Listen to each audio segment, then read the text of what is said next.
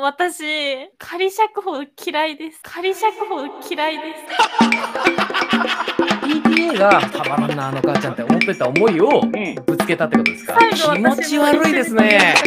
我慢汁だらだら映画みた羨いなましかった沢田研二。 9番行くぞーポップ増水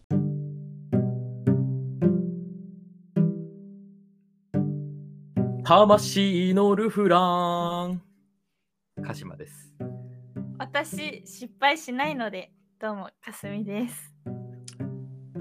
あらあら、竹島るいです。どうぞよろしくお、お願いします。お願いします。あの私失敗しないのではドクター X だよねはい、そう見ですねたことありません。うん。じゃあなぜそれを言っい やなんか今回今からこのみんなでお話しする作品はあの決め台詞が見どころだったと思うんですね。たうん。ということであの失敗しませんを言った次第であります。 いや、なんか、すっかり常に用意周到なのとか言うのかなと思ったら違いましたね。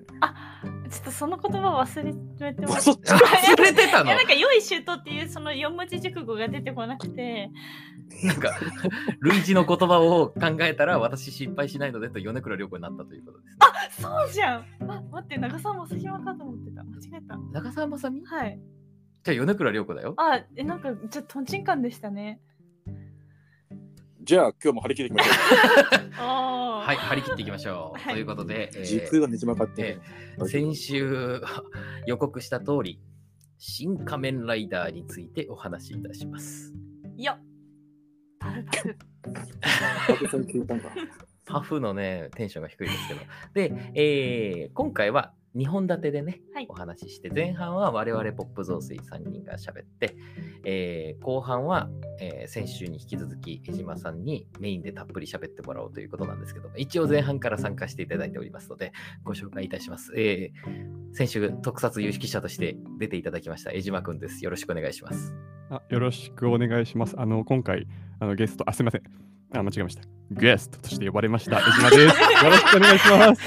さすがだなえ、アメリカ出身なんですか。え、違うよ新仮面ライダー で。ちょっと待って、何も覚えてないじゃん、もう。あなた、今日いつ見たのさっきさっきかい。じゃあ一番わかるはずな。そうそう。言われたらわかりますよ。うん。ゲストあなんだっけあの K とかいうロボットがなんかそんな感じのね、うん変な英語を喋ってた。それは私のタスクですので。そうだ、そうだ、言そってた。そこをちゃんとやったのに、 全然、まさアメリかカ生のまれなんです変わかってない。あ、でも、すごい似てました。あ、松坂通りに似てた。松坂桃李私、松坂通りってわかんなかったんですよ。まあそうだよねう。うんん、クレジット見て、確かに。そうですあ、似ね。てた、似てた。いや予想外にモノマネの精度に高評価のご様子ではい。やりましたねじ。ゃあ、今度から、あの、モノマネ芸人として生きてきます。あ、いいと思う。はいよろしくお願いしよろましす。くお願いします。はい、まあ、ということでね、新仮面ライダーですよ。うんまあ、見たですよ。これ、どどうしまそすうですね誰から唇を切りますか これは。これねまずね、これちなみにお二人、新ゴジラ、新ウルトラマンを見ての今回の新仮面ライダーなわけですよね。はい。はい。ちょっと簡単に、シン・ゴジラ、シン・ウルトラマンってどんな感じだったか、ちょっと聞かせていただいてよろしいですか。あエヴァはいいですか僕は。エエヴァだ、エヴァ、エヴァ、うん、まあ、一回、長くなっちゃうんで、そうヴァはいいです かうん、じゃあ、あの、僕から行かせてもらいますけど、うシン・ゴジラ最高です。最高。最高。はい。ゴジラが出てくる映画の中で一番面白いです。おすごい。はい。うん最高ですね。もう人生の一本と言ってもいいぐ らいです。あ、そんなになんだね。はい。やっぱり2016年の映画ですよね。うあんれ。は我々にとって、あの、やっぱ俺たちの映画だという意識があります。なるほどね。だからおじさま方が、俺はスター・ウォーズを見たぜとか、うんうんうん。うん、そういうジョーズを見たぜ、あとパルプフィクションを見たぜとか、うん。それと同じノリで、俺たちはシン・ゴジラを映画館で初上演的に見たぜと、多分20年後も自慢していることでしょう。なるほど。俺たちの世代の映画っていう感覚がある。あります。うん。初めて出た俺たちの映画だっていうに意識もあるぐらいですね。うん。 でシン・ウルトラマンに関しては、まあ、ぼちぼちです。まあ、それ言ってましたもんね、実際ね。はい。あの前半は最高、うん。後半はちょっとなんとかならんのかとうん思っております。あのシンゴシン・ウルトラマンで一番面白いのは、えーそして現在って出るまでのオープニングがが一番面白いですね。はいはいはい。ウルトラ Q のパートが一番面白いみたいな感じ です。はい、なるほど。ちなみに、かすみさんはいかがですか、あ私もどちらも見たんですけどうん。あの「シン・ゴジラは」あの大きな怪獣が出てくる映画をあんまり見たことなかったんですよ。 で、ちっちゃな怪獣が出てくる映画いっぱい見てるってことちっちゃな怪獣なんか、ごめん、そこに入ったの。ただ、怪獣がすごい面白い感じ。今え、そんなに面白かったえー、すみません、理想の皆さん、今、ツボにはまって、長所お待ちください。え、ちょっと今、ナウローディングっていうね。いやちっちゃな怪獣思いつかなくまあそうあのだね、東宝で出てくるチビゴジラしか思いつかなかったんですけど あ東宝シネマで出てくる、あの CM で出てくる、ねはいそうそうポそップうコーンを放射能で燃やす ね。あ食べると癌になるよっていうやつね。あの、うなんかちょっと私の表現が間違えましたすみません、うんん、怪獣映画をね、はいを、あまり見てこなかったう。ん、見てきてこなかったのででその「シン・ゴジラ」に関してはあの特に今お話ししている鹿島さんの激推しでちょっと見たっていうのもありましてうん。まあ お確かに話ししてるかしますか。急に他人行儀になりましたけど、ごめんなもさうい1年弱一緒にやってると思うんですけど、えすごい、すごい急に距離取ってきたいとや いや丁寧語をちょっと喋りました。あのはい。いいことですよ、丁寧なのは。はい。なのであのなんかもうと前提がなので素晴らしい。え前提が素晴らしい。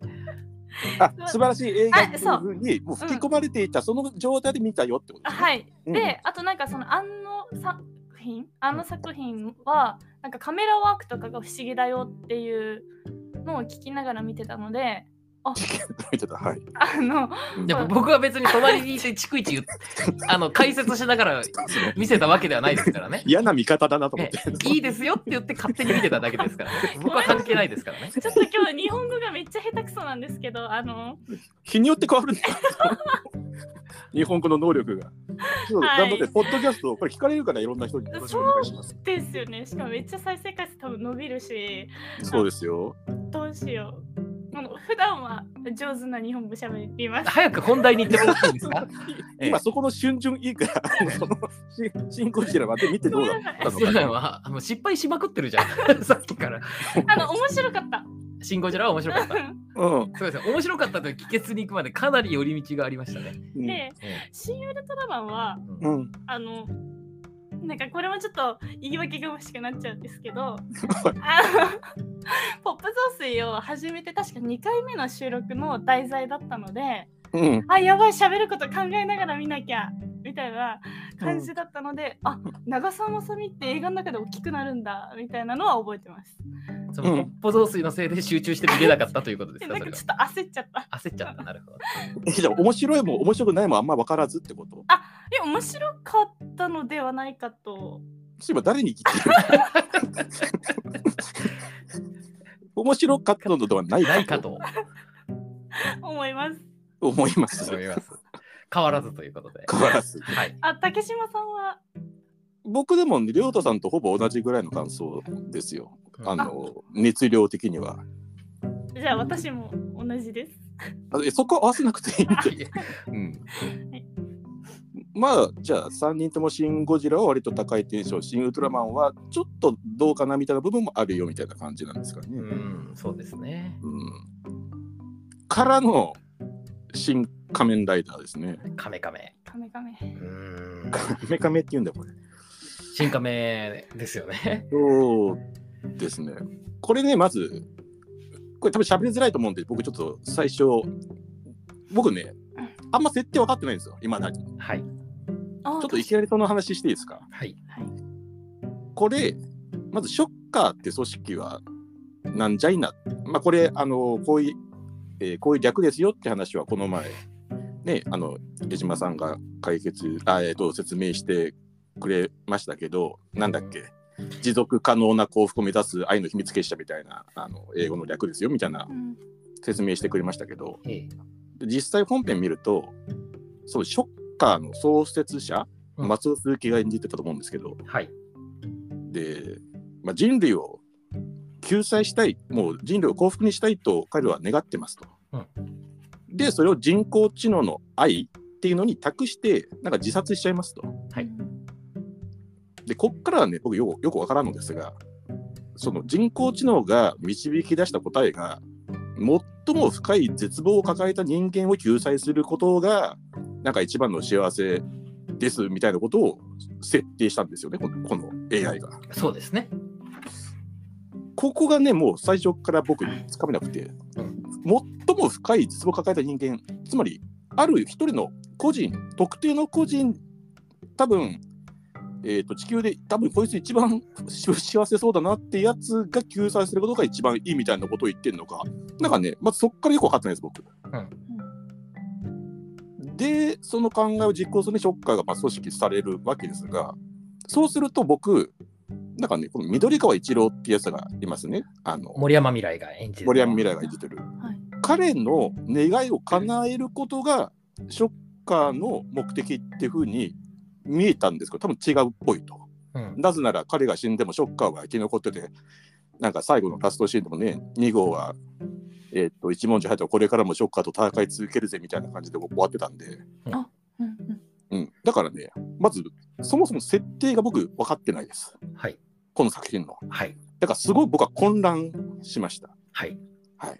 もう結構そこからよくわからんので、あの、クエスチョンマークがかなりある。で、僕、あの、僕、金曜日の夜に見ましたが、まだそんなにその、ネタバレサイトとか、別にパンフレットも買ったわけもないので、何にも知らない状態で今日来てる。あえてちょっとみんなの意見を聞いた方がいいかなと思って、変にそういうところの知識つけるよりは。っなるほどて。いう思いで来たんで、ちょっとね、その辺分かってないんで、その辺皆さんどう思いましたみたいなとこちょっと聞いてみたい思いがありますよ。うん。ショッカー、お前たち何がしたいんだ問題ですね。そうですね。うん。僕もわかりません。分かんないですよね。うん。だって、その、深い絶望にある人を救う。まあ、そこまでは、まあ、じゃあ100歩譲って理解したとします。はいじゃあ、そいつらが市政の人々を殺すことと何の関係があるんだと思うんですよね。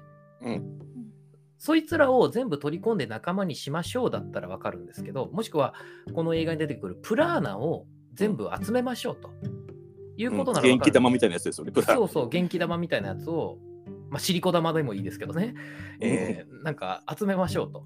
んで、みんなで一つになりましょうみたいなことを一郎はやりたいわけじゃないですか。うん。でもそれは一郎は多分ショッカーの思惑とは別行動ですよね、あれは。うん。えっと、意外とこのしこの映画におけるショッカーとその怪人の関係って、あの、ボトムあトップダウンではなくて、あのボトムアップ。ボトムアップっていうか、独立採算性に近いっていう感じですね、なんか。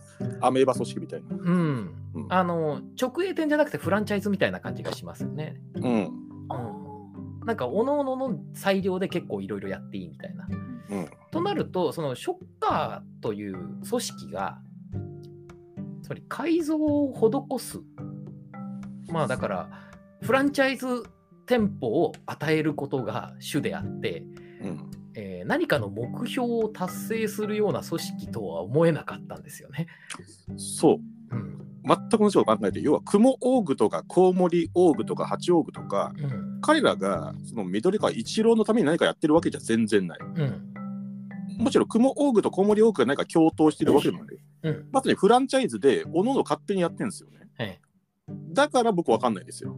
えこの映画が。うんわかんないでこす。の、うん、まあそのある種人類保管計画的なものがあるそれはあくまで多分緑川一郎の思いだけであってうんじゃあ他の人たちのなんだ深い絶望を抱えた人間を救済するってじゃあ他に何やってんのみたいなのがさっぱりよくわからん。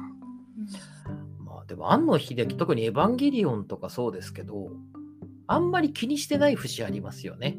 はあ結局、あの、あんね、エヴァンゲリオンの話をして申し訳ないですけど、はいその、エヴァンゲリオンで、え碇玄道が人類保管計画をまあやろうとしてたわけじゃないですか。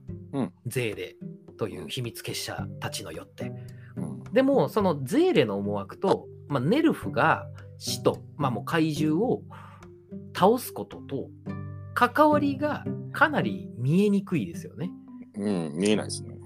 あのどうでもいいなんていうかそこを切り離して見て方があの見がちでなんとなく一緒の話なんだろうなと思ってるけどうん、ぶっちゃけその玄道がネルフにいる意味が僕は分からないままなんですよね。うん、うん、なんかねそれと同じ匂いを感じるんですよ。うん、こいつらとの関係ってよくよく考えたら何っていう。うん、だから意外と庵野秀明はそこ、そういうところを気にしてない節はありますよね。うん。なあ、なるほどね。うん、どう思う川澄さん、ショッカーについて。いや私もよくわかんなくてう、んうん、だからショッカーのトップが緑川一郎だと思ってたんですよ最初。うんそう見えるよね。だっはてねい。うん、でもでもそのなんか死んじゃってもそうさっき竹島さんもおっしゃってたようにこう、ね、まだまだショッカーとの戦いは続くみたいな感じコでブラオーグはいるしね。うんううんん、あそうだからはいみたいな、うん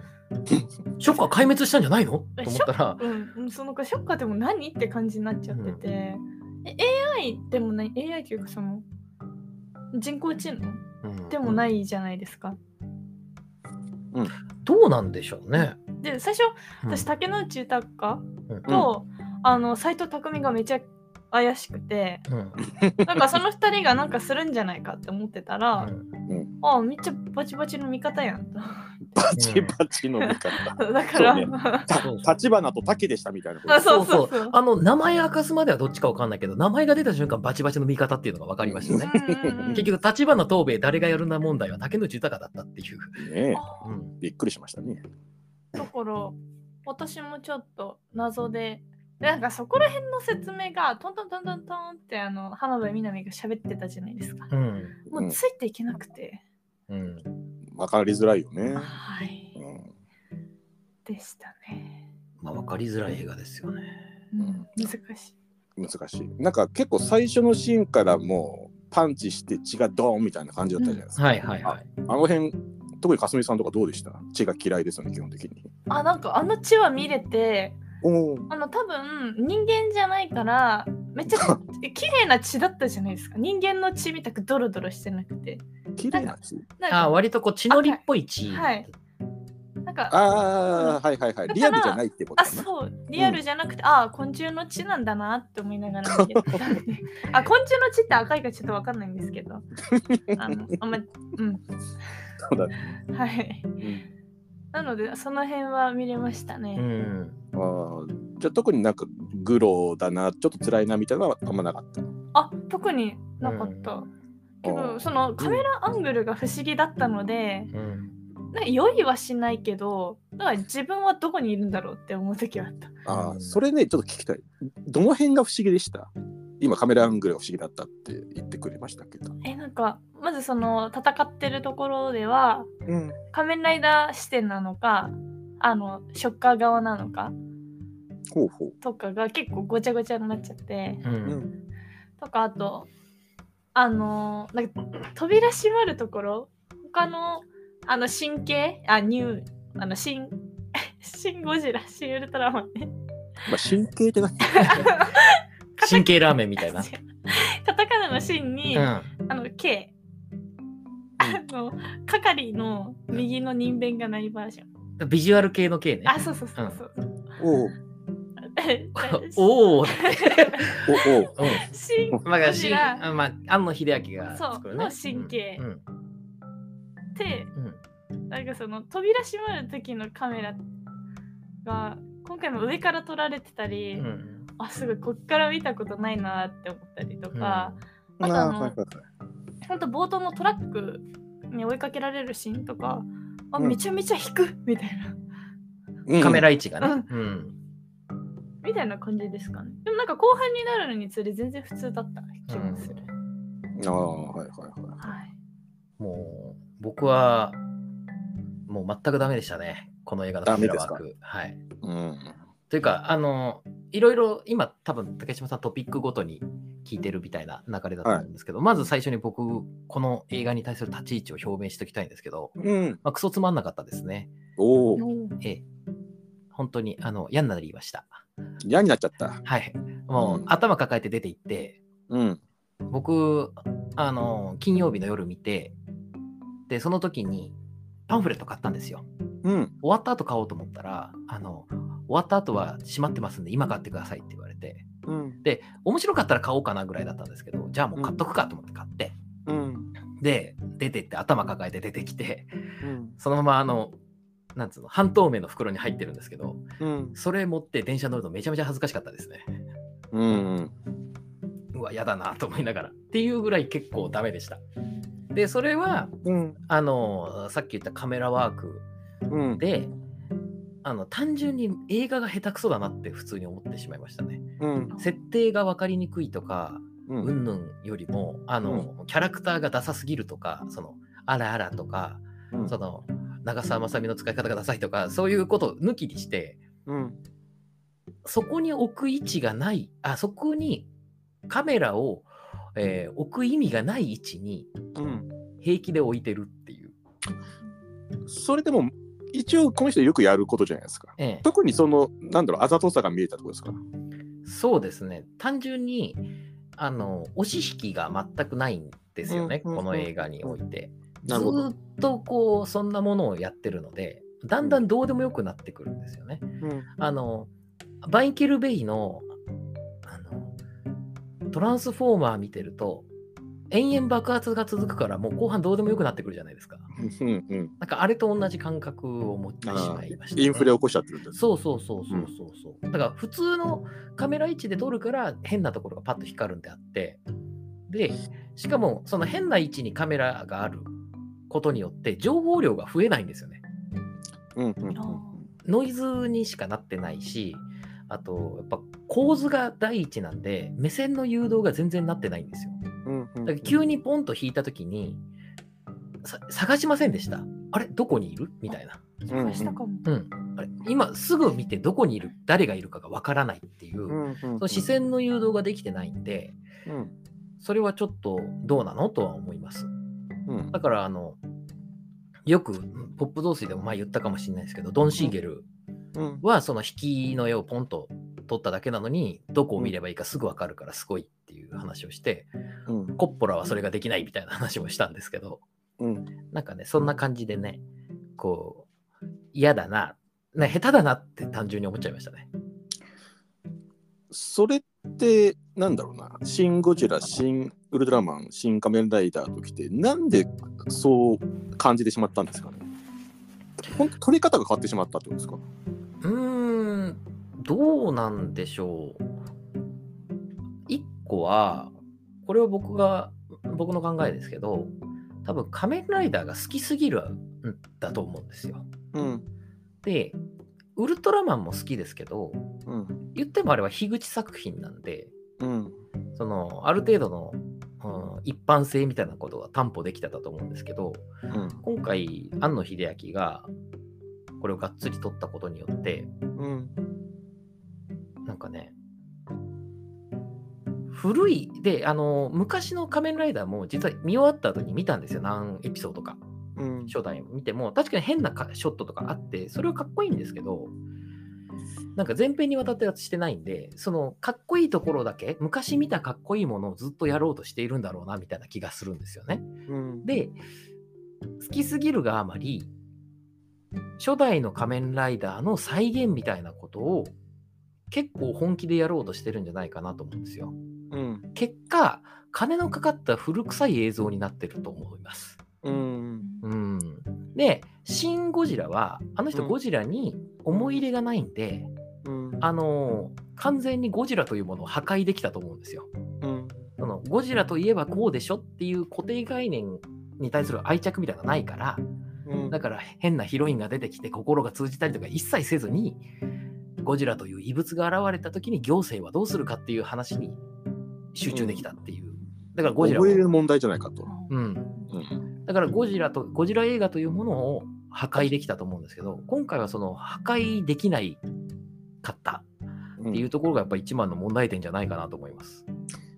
かすみさんはそれを受けてなんかありますその その古臭いお金かかった映像っておっしゃったところちょっと私も感じるところがあって、んあのなんかずっと昭和感がすごいうん感じたんですよね、うん。だからそれどこかって言われたらちょっと切り取っては言えないんですけどあー本当に全体的にもう、ザ昭和みたいな現代の映画じゃないなっじゃていうない感じ感はじしたが、っていう。はうんい、しましあた。ーなんか、多分フレームレートをわざと落としてカクカクしたアクションシーンとかそういうところですから、た例えば。いやそういうことでもないんですけどでもなんかちょっと映像も気になるところはあったんですけど、うんほうほうほなんか特にこうやっぱ顔が近いシーンとかあめっちゃザラザラしてるうんそれがわざとなのかっていうのはちょっとわかんないんですけどう。うんなんかちょっと、うん、展開というかなんか本当に全部含めて昭和感を感じてう、んでもそうん。あ確かにあのうん。りょうたさんおっしゃった通りあの仮面ライダー大好きっていう思いは伝わりました。あー今、かすみさんが言った昭和感を感じるっていうのは、うん、かすみさん自身はいあんまいい意味で言ってないですよね、きっと。あまあそうですね。うん。なんかあの今公開される映画じゃないのかなっていうのもちょっと思ってしまって。ううんん。うん例えばこれを、これは40年前の映画ですよって言われてみたらう、ん、あこういうのもあるんだって普通に受け入れるぐらいの受感けじ。入れます。あーそのアクシなョンるほシどーねンとかの技術が低いとかっていうわけじゃなくてなんかなんだろう うんでも、それはもしかしたら、庵野がちゃんと狙ってることなんでしょうね、おそらく、昭和感っていうのは。昭和感。うん、昭和感。うんえーまあ、うん、わかるんですけどねっていう。僕も僕、本当に庵野秀明の悪いところが全部出た映画だなって思ってるんで、僕、この映画に関しては。うーん。あの、ちょっと喋ってもいいですかあのいい、ですよ。あと2時間ぐらい喋ってもらって。 あの、やっぱ庵野秀明って構図の人な、構図と編集の人なんだなと思ったんですよ。うんまあ、アニメ出身っていうこともありますけど、うん。でも実写って構図と編集だけじゃないですよね。うん。で、庵野秀明に決定的に映像制作において決定的に足りない視点があって、うんそれはあのカメラのレンズのチョイスですね。うん。あのつまり構図さえ良ければレンズに対するこだわりが一切感じないんですよ。おーそこがすごくものすごく気になるところであのだって あの最初にコウモリ男の,、えーのシークエンスで、えー最初に山小屋が爆発するじゃないですか、うんあそこも平気で iPhone で撮ってるんですよねうん。あそこはね iPhone で撮っちゃダメなんですようん。で iPhone の映像ってみんなあの簡単に撮れるんであと構図もあの小さいから動かしやすいから自分の思い通りになりやすいっていう利点はわかるんですけどでもやっぱりレンズが安っぽいんですよね、うんで映画に耐えうるレンズじゃないんですよ、うんあのえっ、と「タンジェリン」っていう映画がありましたよね昔はい昔全部出た iPhone 撮ったやつ。えー5年、えー5年、10年ぐらい前ですかね、えーと、フロリダプロジェクトの監督、ちょっと名前、ぶど忘れしちゃいましたけど、うんが撮ったやつですけど、iPhone で撮った、iPhone10、なんだかな、iPhone10 とかで撮ったとか、確かそんな振り込みだったと思うんですけど、はいでも、あれ iPhone だけで撮ってないんですよね。iPhone に、あの、iPhone にはまる用のアナモルフィックレンズをマウントではめてるんですよ。ああ、なるほど。レンズはめてるんだ。はレンズははめてるんですよ。いはいはい。だから、センサーが iPhone なだけでレンズは違うんですよ。うんうんうんでそこだから見れるんですよ。うんうんうんあのそれもすごく感じるしあとそのレンズのミリ数ですよねそのズームするっていうところで、うんえっ、と特に目線カメラ目線ショット多いじゃないですか。うんであれはおそらく GoPro とか iPhone を使って、まあ、アクションカメラ的に撮ってるんですけどうんあのアクションカメラってものすごい広角なんですよね。うんだけど人間の目線ってあそこまで広角じゃないんですよ。うんそうですね、えっと、大体何ミリぐらいかっていうのはちょっと忘れちゃった、多分40とか50ミリぐらいだったと思うんですけど、人間の目線ってそのレンズで換算すると。うんなんで、結構実は引かないと人間の目線っぽく撮れないんですよね、レンズだと。うんだけど、ポンとこうカメラ、顔の前に iPhone を置いてるだけで、これが目線カメラですよって言われても結構受け入れづらいんですよね。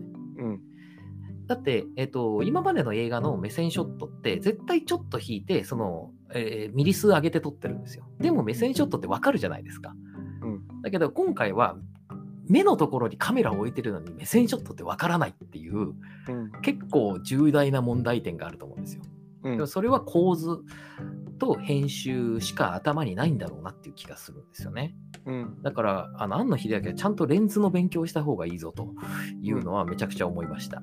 うんうん、そうじゃないとちょっと映像として見てられないなとうん思いましたし、うんうん、なんか、えまあ映像に関してはこんな感じですかね。他にもいろいろ問題点ありますけど、うんうん、とにかくもうちょっとあのえ実写の作り方っていうことをもうちょっとちゃんとやった方がいいんじゃないのとはちょっと思っちゃいましたね。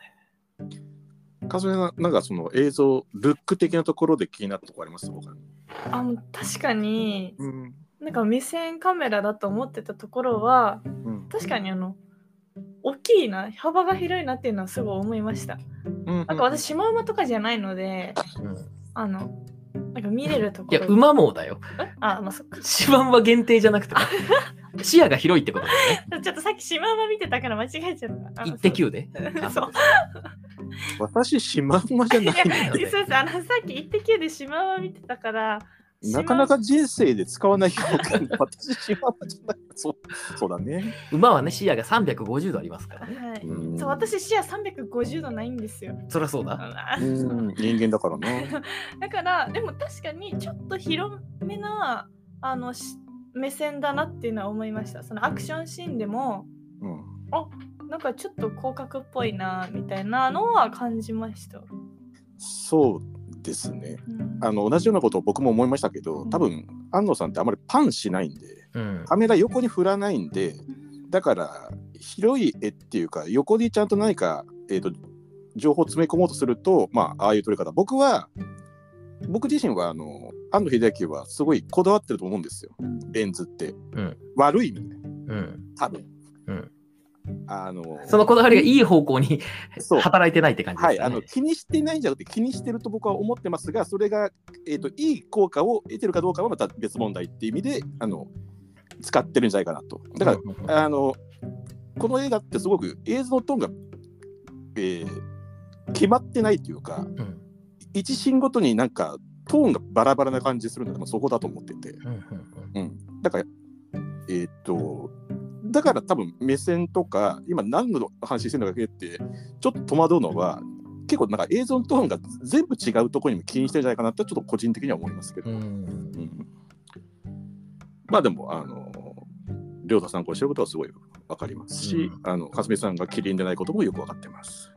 キリンシマウマじゃなくて。あ島は島ちはょっ とあのすいませんまともな人が誰もいないんですけど、大丈夫ですかあごめんごめん島はね島はじゃないこともわ分かるかな。うん、そうね。ねこれ、かかすみさんは実際見てどうだったんですかままず見終わってどう思ったんですか、この映画。え、もう仁義なき戦いのポスターある。いや、えっと、そうだね。他に、いや、この映画自体の。でもそれが、それが1位だったあ、の。一位。それ局所的だな。なんかもうちょっとその映画。そううん。浜辺美波が死んだ。そうだな。死んだ な。うんびっくりし死たんじねゃったよ。ヒロインがまささか刺れちゃったねね、途中で死ぬとはね。かわいそう。泡になっちゃったね。うん、ねえ。うん。泡姫になっちゃった。あ、あと、うん。庵野秀明って浜辺美波大好きなんだなって思いました。おお。それ、どの辺に感じましいやただって無駄に多い。いあ、まあ、いや、やヒロインだからな。 あ、そっか。あの、出演してる時間がってこと。あ、そうです。そうじゃなかったな。 すごい防線、防線が多かったな。いや、なんか一画面にいっぱい浜辺美波いた時とかあったじゃないですか。一画面にあーあーコウモリえっオとーブの時男がえ出てきたシーンでなんかあのあスタジアム全員が浜辺美波みたいだった時のこと言ってますあ、コウモリ男ですね。じゃなくてあ、コウモリ男の、はい。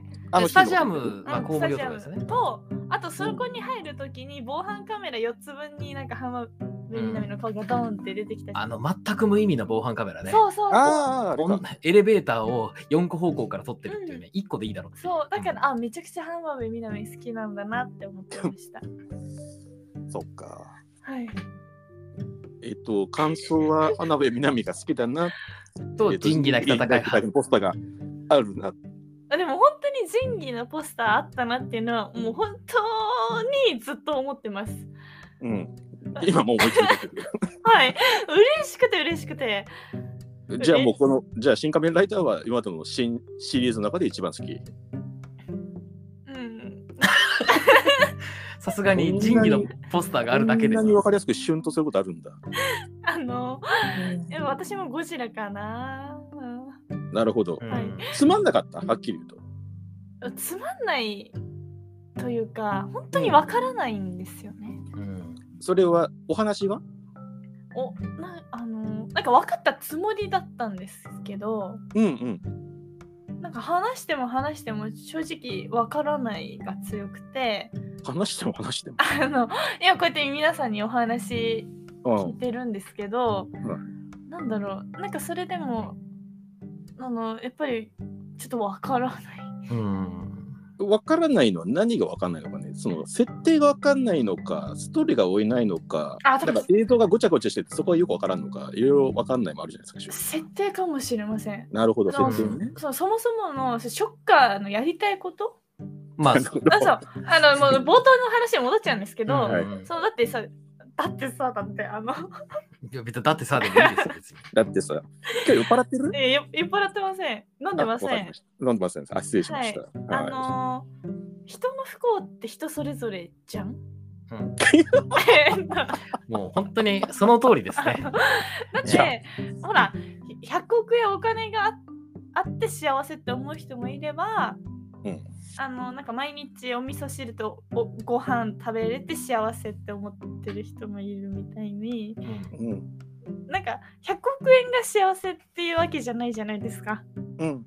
うんそれはその通りですよあの100億円の人から見たらやっぱりあの月収なんだろう手取りが少なかったらまあなんか不幸に見えるかもしれないけど、うんその人の中で見たら幸せだしあのなんだから また同じこと言っちゃうんですけどうんうんもう言ったしねかすみ公うんかすみ公文人の不幸前と同じ幸せ風にこううん。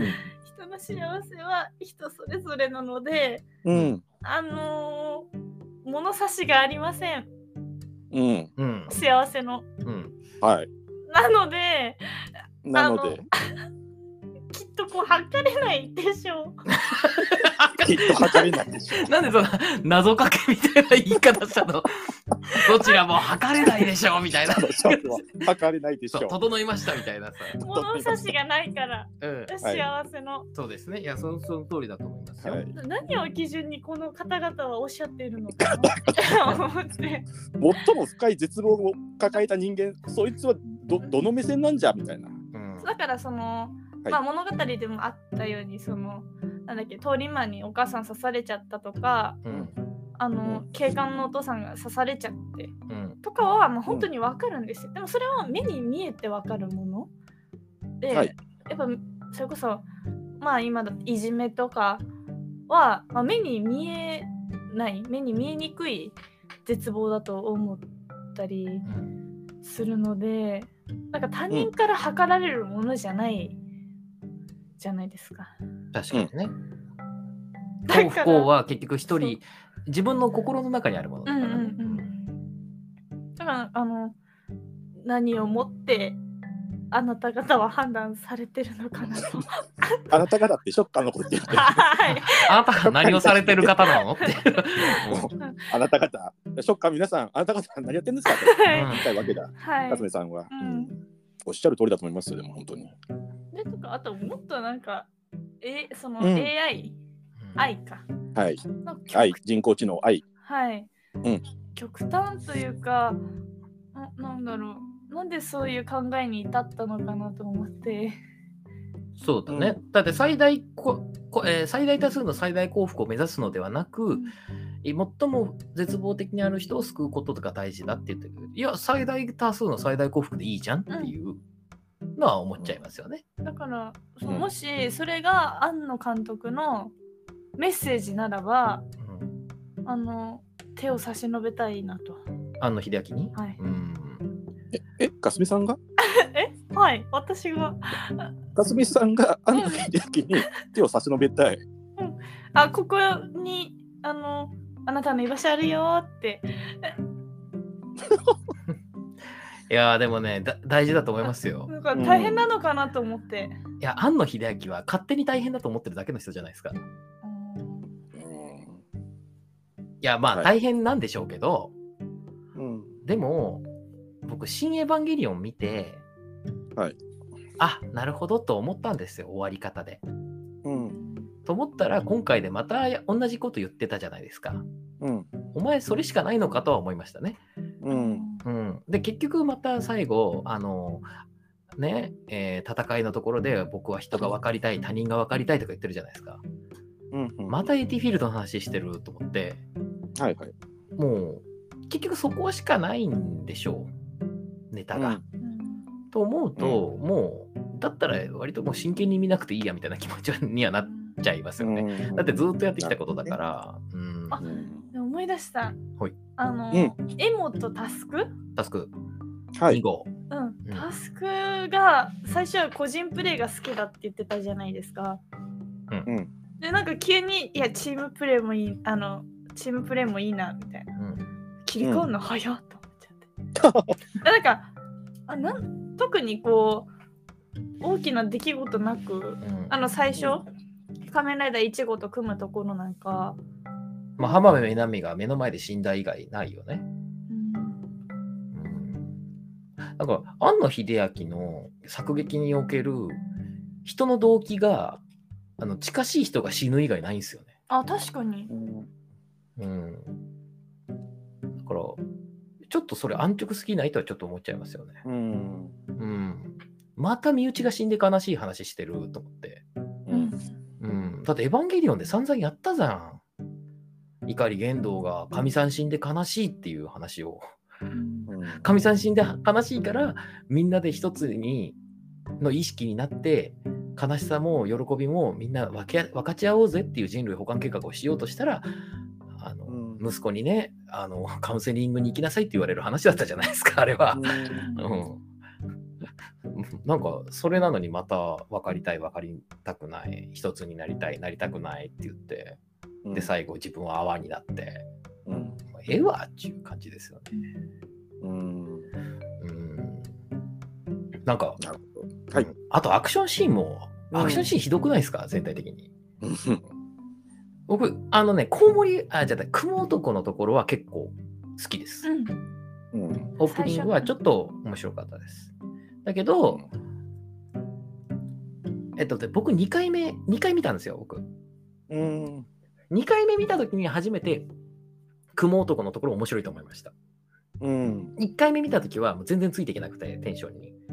うんこれまずいなと思ってて。で、まあ、アクションも本当ひどい。あの、特に、えっ、と、2号と初めて戦うところも全然面白くないなとうん。思っちゃったし、その最終決戦も全然僕は乗れなかったですね。うんで。アクションっていうのは肉体性が伴うものなのに、やっぱり構図と編集でいってしまってるところが、なんとも残念だなと。うん。せっかくみんなで、えースーツを着て戦ってるのに、ちゃんと殴ってるところをちゃんと見せてくれないんですよね。うん。殴ったらヒットの瞬間に目線カメラに行って、そしたらちょっとミドルショットぐらいで引いてるみたいな人になるから、一、回思い切って引いてみなよっていう、フルショッット、人が完全に入るぐらいのところで、トパンパンパンパンって盾を見せてくれるだけでもいいので、うん。ちゃんとこう肉体が動いてる感がないとどうでもよくなってくるんですよね。それこそあのまああの2号との空中戦なんかも CG でずっとやってるんであれも構図と編集じゃないですかうん。ああなっちゃうと。であそこまでいくともうアニメと変わらないですからね。うん。となると別にそこのアクションに対する面白さみたいなのは一切感じなかったなと思いますね。あの、エヴァンゲリオンのアクションが面白かったのは、アニメで見たことない動きをしたからですよね。あの、クラシック音楽に合わせて初号機が宙返りしたりとか、えー、2号機、1号えー2号機だったかなと、なんかあーシンクロした動きをするみたいなところが面白いのであって、そのそれをこう実写ベースに持ってこられても、それはちょっと違いますよとは思いますね。うんうん、だったら、本当に、本当のスーツアクターが完全に動きをシンクロさせるとかの方が絶対かっこいいはずなんですよ。うんうん、あの CG で完全にシンクロさせちゃうと面白くないしあの最後のショッカーライダーが出てくるところもうんあれだけカーチェイスがあるのに全然緊迫感がないんですよね、うんうん、あれはもうえ重大な問題だと思いますけど、ね確かうん、全然ハラハラしてないあかに、うん、すみさんもあんまりあのカーチェイスはあ乗れなかったですか乗れなかったですねあの最後の方ですよね、そトうそうンネルの中でやるあの暗いトンネルの中で、うんそう敵のあのライダーが出てくるところ、確かにドキドキしなかったうんなんででしょうねえなんでだろうんうあそれはやっぱりはいあ それはやっぱり命のやりとりをやってる感がないからだと思いますうんうん、あのアクションって不思議なもんでやっぱりちょっとベタな目線で見ますよね、ううんん、だからあのワイヤーアクションが嫌いっていう人の気持ちもわかるんですようんあのそれは本当の動きじゃないからっていうだからちゃんと殴ってる感大事でうんあの例えばなんだろうな真田広之が盾をするときにキャラクターがすごいもあるけどやっぱり心の中では真田広之すごいもあるじゃないですかうんあと、ジャッキーがどっかからこう飛び降りるみたいな時に、ジャッキー死んじゃうって、そのキャラを超えて思うところのハラハラもありますよね。うんうんそれがアクションには絶対大事だと思うんで、うんそれだったらバイクをちゃんと5台、6台重ねて、それがブワーンって追いかける。う、うんその CG よりもスピード感がなかったとしても、そっちの方が絶対にいい。うん、本当に命のやり取りをしてる方が、アクションとしては成立すると思うんですよ。うんだからあそこはね、ずっとこう、しかも CG のクオリティもそんなに高くないんで、あそこ。うんうん。だから、その、ドキドキがしないようんねしな。うん。うんそっかかすみさん他のアクションシーンもあまりドキドキしなかったですかあそうですね、うんそのなんか私もやっぱり一番印象的なのが本当にオープニングの雲のアクションシーンだけなんですよ。雲だけなんだはいうんで今その亮太さんの話聞きながらあこのシーンも CG 多くてっていう話を聞いて、あそういえばそういうシーンもあったなって今思い出した感じだったのじゃあで印象にすら残ってないみた残いんな感じかった、うんアクションシーンそんなにジジンキーのポスターしかね そうえ最初うわはい頂上作戦だと思って。うんそしたらなんか今度、え全部あるしえ13人の祝福もあるじゃんと思っうて、んあったね嬉しかった、嬉しかったなうんうんでも僕、これ結構重要な指摘だと思うんですよ、実は。うんこれは、あの、東映の映画じゃないですか。はいで、最後にクレジットに出てきた通り、本物を使ってますよね。はい やっぱり、本物のアウラに負けちゃってんすよ。うんアウラっていう名のオーラにねうん、ああのらシーン。うんだから、あって思ったじゃん。はいそれってやっぱ本物だからだと思うんだよ。なるほうん。じゃなく、じゃない、偽物感がすごいから、やっぱり乗れないっていうのはあると思う。だから、うんあのー例えば八王具のところ、うん建物もうちょっとちゃんと見たかった。うんうんうん見たかっただって、えっと、原作、え原作というかテレビ版の八王具あの八女も剣で戦いますよね。うんうんで、そこはやっぱ面白いんですよ。うんうん僕はあの、えーこの「新仮面ライダー」見た後に見たんですけど、うんうん、やっぱりこうちゃんとで8女の回のライダーキックほんとすごいんですよ。 うんあの腹にボコーって蹴り入れて崖から落ちるのをワンカットで撮ってんですよ。うん死ぬ死ぬって思いながら見てる死んんでじゃったかと思った本当にだからそれは面白い。うんでもぐるぐるぐるぐる回ってなんかパンパンパンパンってなってるのはそんなに面白くない。うんうん、そこが結構重要だと思いますけどね。確かに、うんその八王宮に行く前にそのジェンギとかのポスター映ったのでうんあ私もあなんかちょっと日本風な戦い方になるのかなと思ったら、うんまあ、あの刀でねうん、戦ったりちょっと薬剤がっぽい音楽も流れてたのに、まあ、なんか八王子時代がね、ちょっと姉さんみたいな空気あったしね。うんうんでもう私刀で一撃してほしかったんですよ、そうんせっかくそしたらなんかピストル出しちゃってうん。なんかパーンって急にやっちゃうしなんかうん。殺し方があっさりしすぎちゃっててなんかせっかくアクションやってるならアクションで殺してほしかったなっていうちょっと願望がありました、うん。残念だったのね、じゃあそこは。うん八王子もつまんないキャラクターでね、 あの、ルリルリとかね、あれが面白いと思ってるんだったら、本当に考え直した方がいいぞと思いましたね。うん。だから逆になんですけど、はいあの、まあ、あの、薄いより感あったじゃないですうか。んうんあの、ルリ子と、あの、八王子のヒロミですか。はい。の薄い古臭いゆり感があったでしょうんだからね僕は庵野秀明に聞きたいですねお前はあの関係性を考えてしこってんのかって聞きたいです、んでしこれてるって言ったらもう OK です僕の中でじゃあいいやっていう、うんおお前がしこるために作ったんだったら許すよでもこれが本当にい全てのお客さんにとって面白いと思ってるんだったらちょっと一発ぶん殴らせろと思いますねなるほど。もうぜひ言いに行ってほしいですね。うん、お前マジかっていう改めろっていうのは思いますねだだからあのていうかね全体通してなんですけどはい。このパンフレットにね、うんあの庵野秀明の言葉が書いてあるんですようん。これがねもう本当にふざけててあのーこれはまあざっくり要約するとえっ、とあここだもうちょちょっと引用しますねす一部えー自分個人は監督は作品に隷属する奴隷の一人だと思っています。自分個人がやりたいことではなく、作品が面白くなる方が重要だと思っています。自分個人がやりたいことではなく、内々尽くしの制作現場の状況下で可能な限り作品のクオリティが保たれるための最良な選択をするのが自分の仕事だと思っています。自分個人がやられたいことではなく、一人でも多くの人に喜ばれ、共鳴される可能性が高い描写を意識して選択するのが自分の務めだと思っています。大嘘つきなんですよ、こいつ。うんだから、大嘘つきか、本当に分かってないかですね。うん。うん、だったらもう、あ、これはもう俺が、俺のための俺の映画ですって言ってくれた方が気持ちよかったなと思ってますね。ううんん。っていうね。ちょうん、よくないんだもん、映画として。とはちょっと思っちゃいますね、普通に。あのはいはい話が分かりにくいとかじゃなくて、そもそも。うんうん。あんなところ、そのショットいらないじゃんっていうところ多いすぎるし。うん。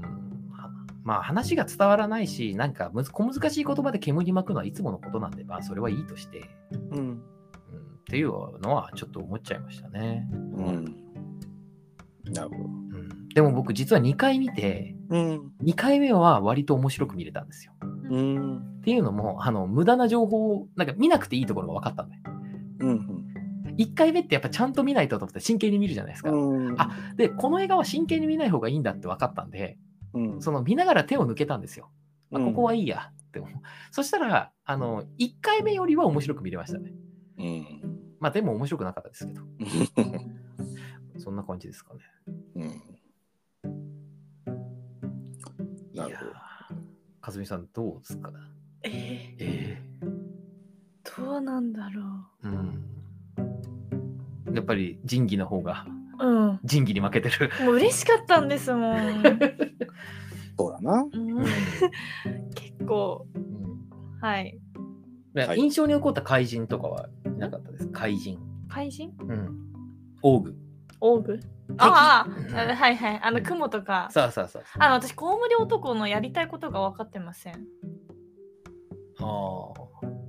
そうね。まあ大体みんな何やりたいかわかわかんないですけどわなかんなかいサソリ女とかも急に出てきて、ねえ、サソリ女ね。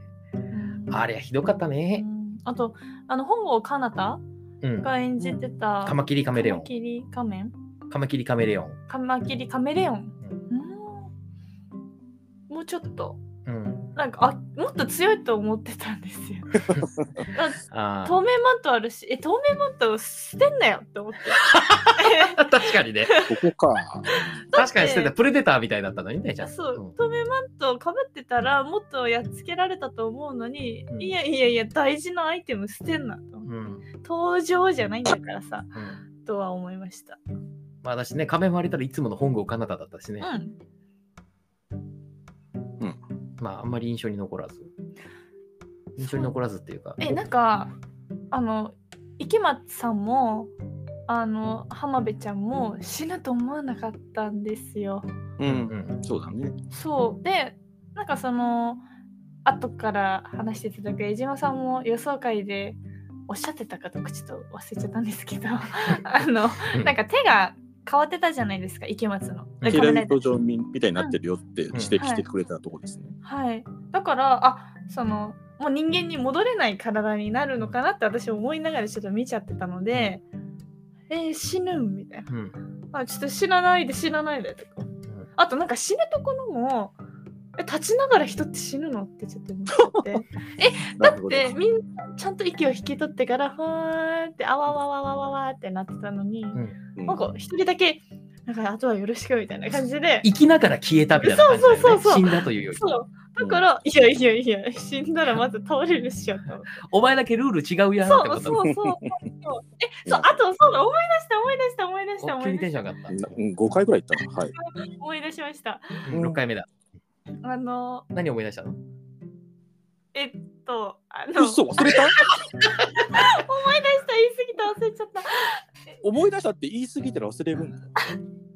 ああそうあの「仮面ライダー1号」って確か風で起動あのなんか力プラー蓄ナをえ集める、てねううんん、風で、うん、だからなんか屋内で戦えないみたいな最初言ってたじゃないですか屋内だと風がないから。そうそうそう、でもその「仮面ライダー2号は」あの一郎が改良して、ね、改良したから風がなくても大丈夫だみたいそう変身っつそっうて変身できるとななのになんか最後の戦いをね風ない屋内でもめっちゃ戦ってたじゃんえでも行く時にブーンって行く時に変身してなかったサイクロンボード一緒にガチャガチャガチャって、してたけどなんかどんどんめっちゃ戦うとパワーなくなるじゃないですか。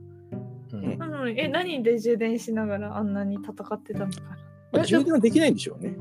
だからあれ壊されちゃったから死んじゃったんじゃないうん。充電が供給あのプラーナを供給できなくなったから死んじゃったっていうあそういう設定。あの、玉座もね、壊されはていましたはいね。はい。あだから一郎と同じ死に方したんだよねあプラーナがもらえなくなって死んじゃったってそういうことかう。んあじゃあ納得しました。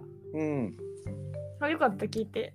あそれそそれがちょっと心残りだったんですよ。うん心残りだったんだ。あ心残り私ばっかよねそうなんかそうちょどどの原動力でこんな戦えてるんだろうと思ってたから。はいはいはい。そうあれは多分消耗戦あ消耗なんだ大変だね。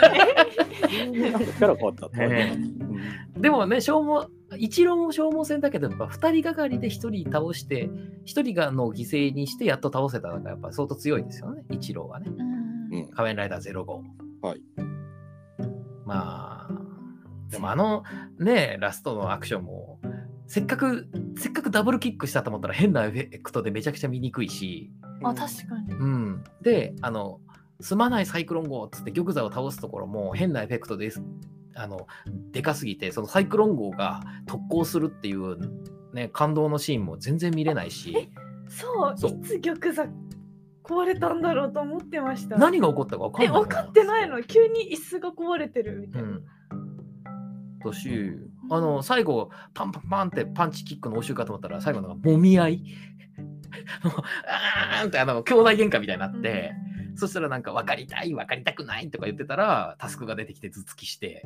あうんしてた頭突きううわーってなってで帽子かぶせたらあの妹が出てきて「お兄ちゃんおいで」っつってうんうんで「あーやっぱり俺頑張るよ」みたいになって。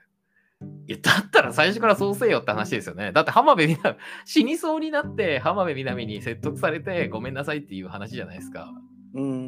なんやねんっていう話ことですよ。それうんあ確かうにんあの決めパンチうんとかのエフェクトが見にくいってめちゃめちゃ分かりましたあのね、うん森山未来がこうバーンってやるともうエフェクトが出て見にくいしね。ところえなんかトラック野郎のうん、ヒロインが出てくる時ってキラキラお星様が出てくるじゃないですか出てきます。うん、だからそれぐらい分かりやすくしたらいいキラキラお星様にしてなんかパンチみたいなだと分かりやすいんじゃないそれダサくないでもいやあの、だってテレビ版のバットマンみたいなあれよ。パウみたいな さ。でもなんかその方が輝いてるかな。あーでもやっぱ分かりやすくあ、そのエフェクトのせいでやっぱ分かりにくいっていうことだよね。うんいつの間にか。そうだからラストの戦い、そのショッカーライダーとそしてイチローとの戦いが本当に何よくわからないまま終わってるのが結構消化不良ではあるよね。うんうんうんでなんか僕風の噂で聞いたんですけどなんであんなに暗いのかっていうと庵野監督がその子供の頃のアナログ放送でしかもマンションに住んでてで受電状況が悪かったらしいんですよ。うん、で薄暗い画面の中で戦ってたでよく見えないのにかっこいいっていうところが脳裏に焼き付いててやりたかったみたいなことを言ってるらしいんですよ。ん知らんがなって話じゃないですかそんなの。うんじゃあだったとしたらその薄暗い中でもかっこいいはできてないぞっていううんただ薄暗いだけで見にくいぞっていうのは思いますね。うん確かに玉座の全貌知らない。うん、ちゃんとねあのサイクロン号が壊れるところとか見たいよね。バラバラになって再起不能になるところとか玉座が壊れる瞬間とか見たいけどなんかあ青い玉がブワーって出て終わりみたいなね残念だねあれは。なんか確かに、なんか全体的に暗かったかも。うん、あうの、ん八、八八王宮、八王宮の屋上も、うん屋上って分かんなくて最初。うん、え、建物の中じゃないの確かに。そしたらなんか、隣の建物崩したら人間みんな戻って、あー屋上だったんだ、みたいな。うんというかあのあそこもなんか米軍の戦闘機かなんかから飛び降りるじゃないですかうんいや爆弾落とせばいいじゃんって思っちゃいましたねなんでわざわざ仮面ライダーがあそこで飛び降りる必要があるのかとだってサーバーの位置が分かってサーバーを物理的に破壊すればいいってことが分かったんだったらそこで爆弾落とせば済む話だからねわざわざあんなことしなくてもいいわけですよ、うんうんうん、まあ無駄だよね確かに。うんまあ、みたいな感じですか。もうなんか大体言い終えられましたかね。いや、まあまあ、でもまあ後半もあるんで、はい。僕は、あとはちょっと、まだまだありますけど、本当は言いたいこと。でもまあまあ、大丈夫です。楽しみです。江島さんのお話聞くの。えた竹島さんはどうですかもう言いたいそことうは僕ちょっとまだ感想が言えてないのであ、そうだ確。かにただちょっともう60分超えてるんで、はいやめときます僕の感想はえじゃあ後半の冒頭にちょっと取っときますか、じゃあじゃあちょっとだけ喋りましょうかあ。あ、そうですすね。せっかくですから、喋りましょう。もう。はいもう喋りましょう喋。りすぎましはい。はいじゃあ、前半こんな感じでよろしいですかね。た。はい。はい、えーそれでは、えー新仮面ライダー感想会前編これにて終了でございます。後編をお楽しみに。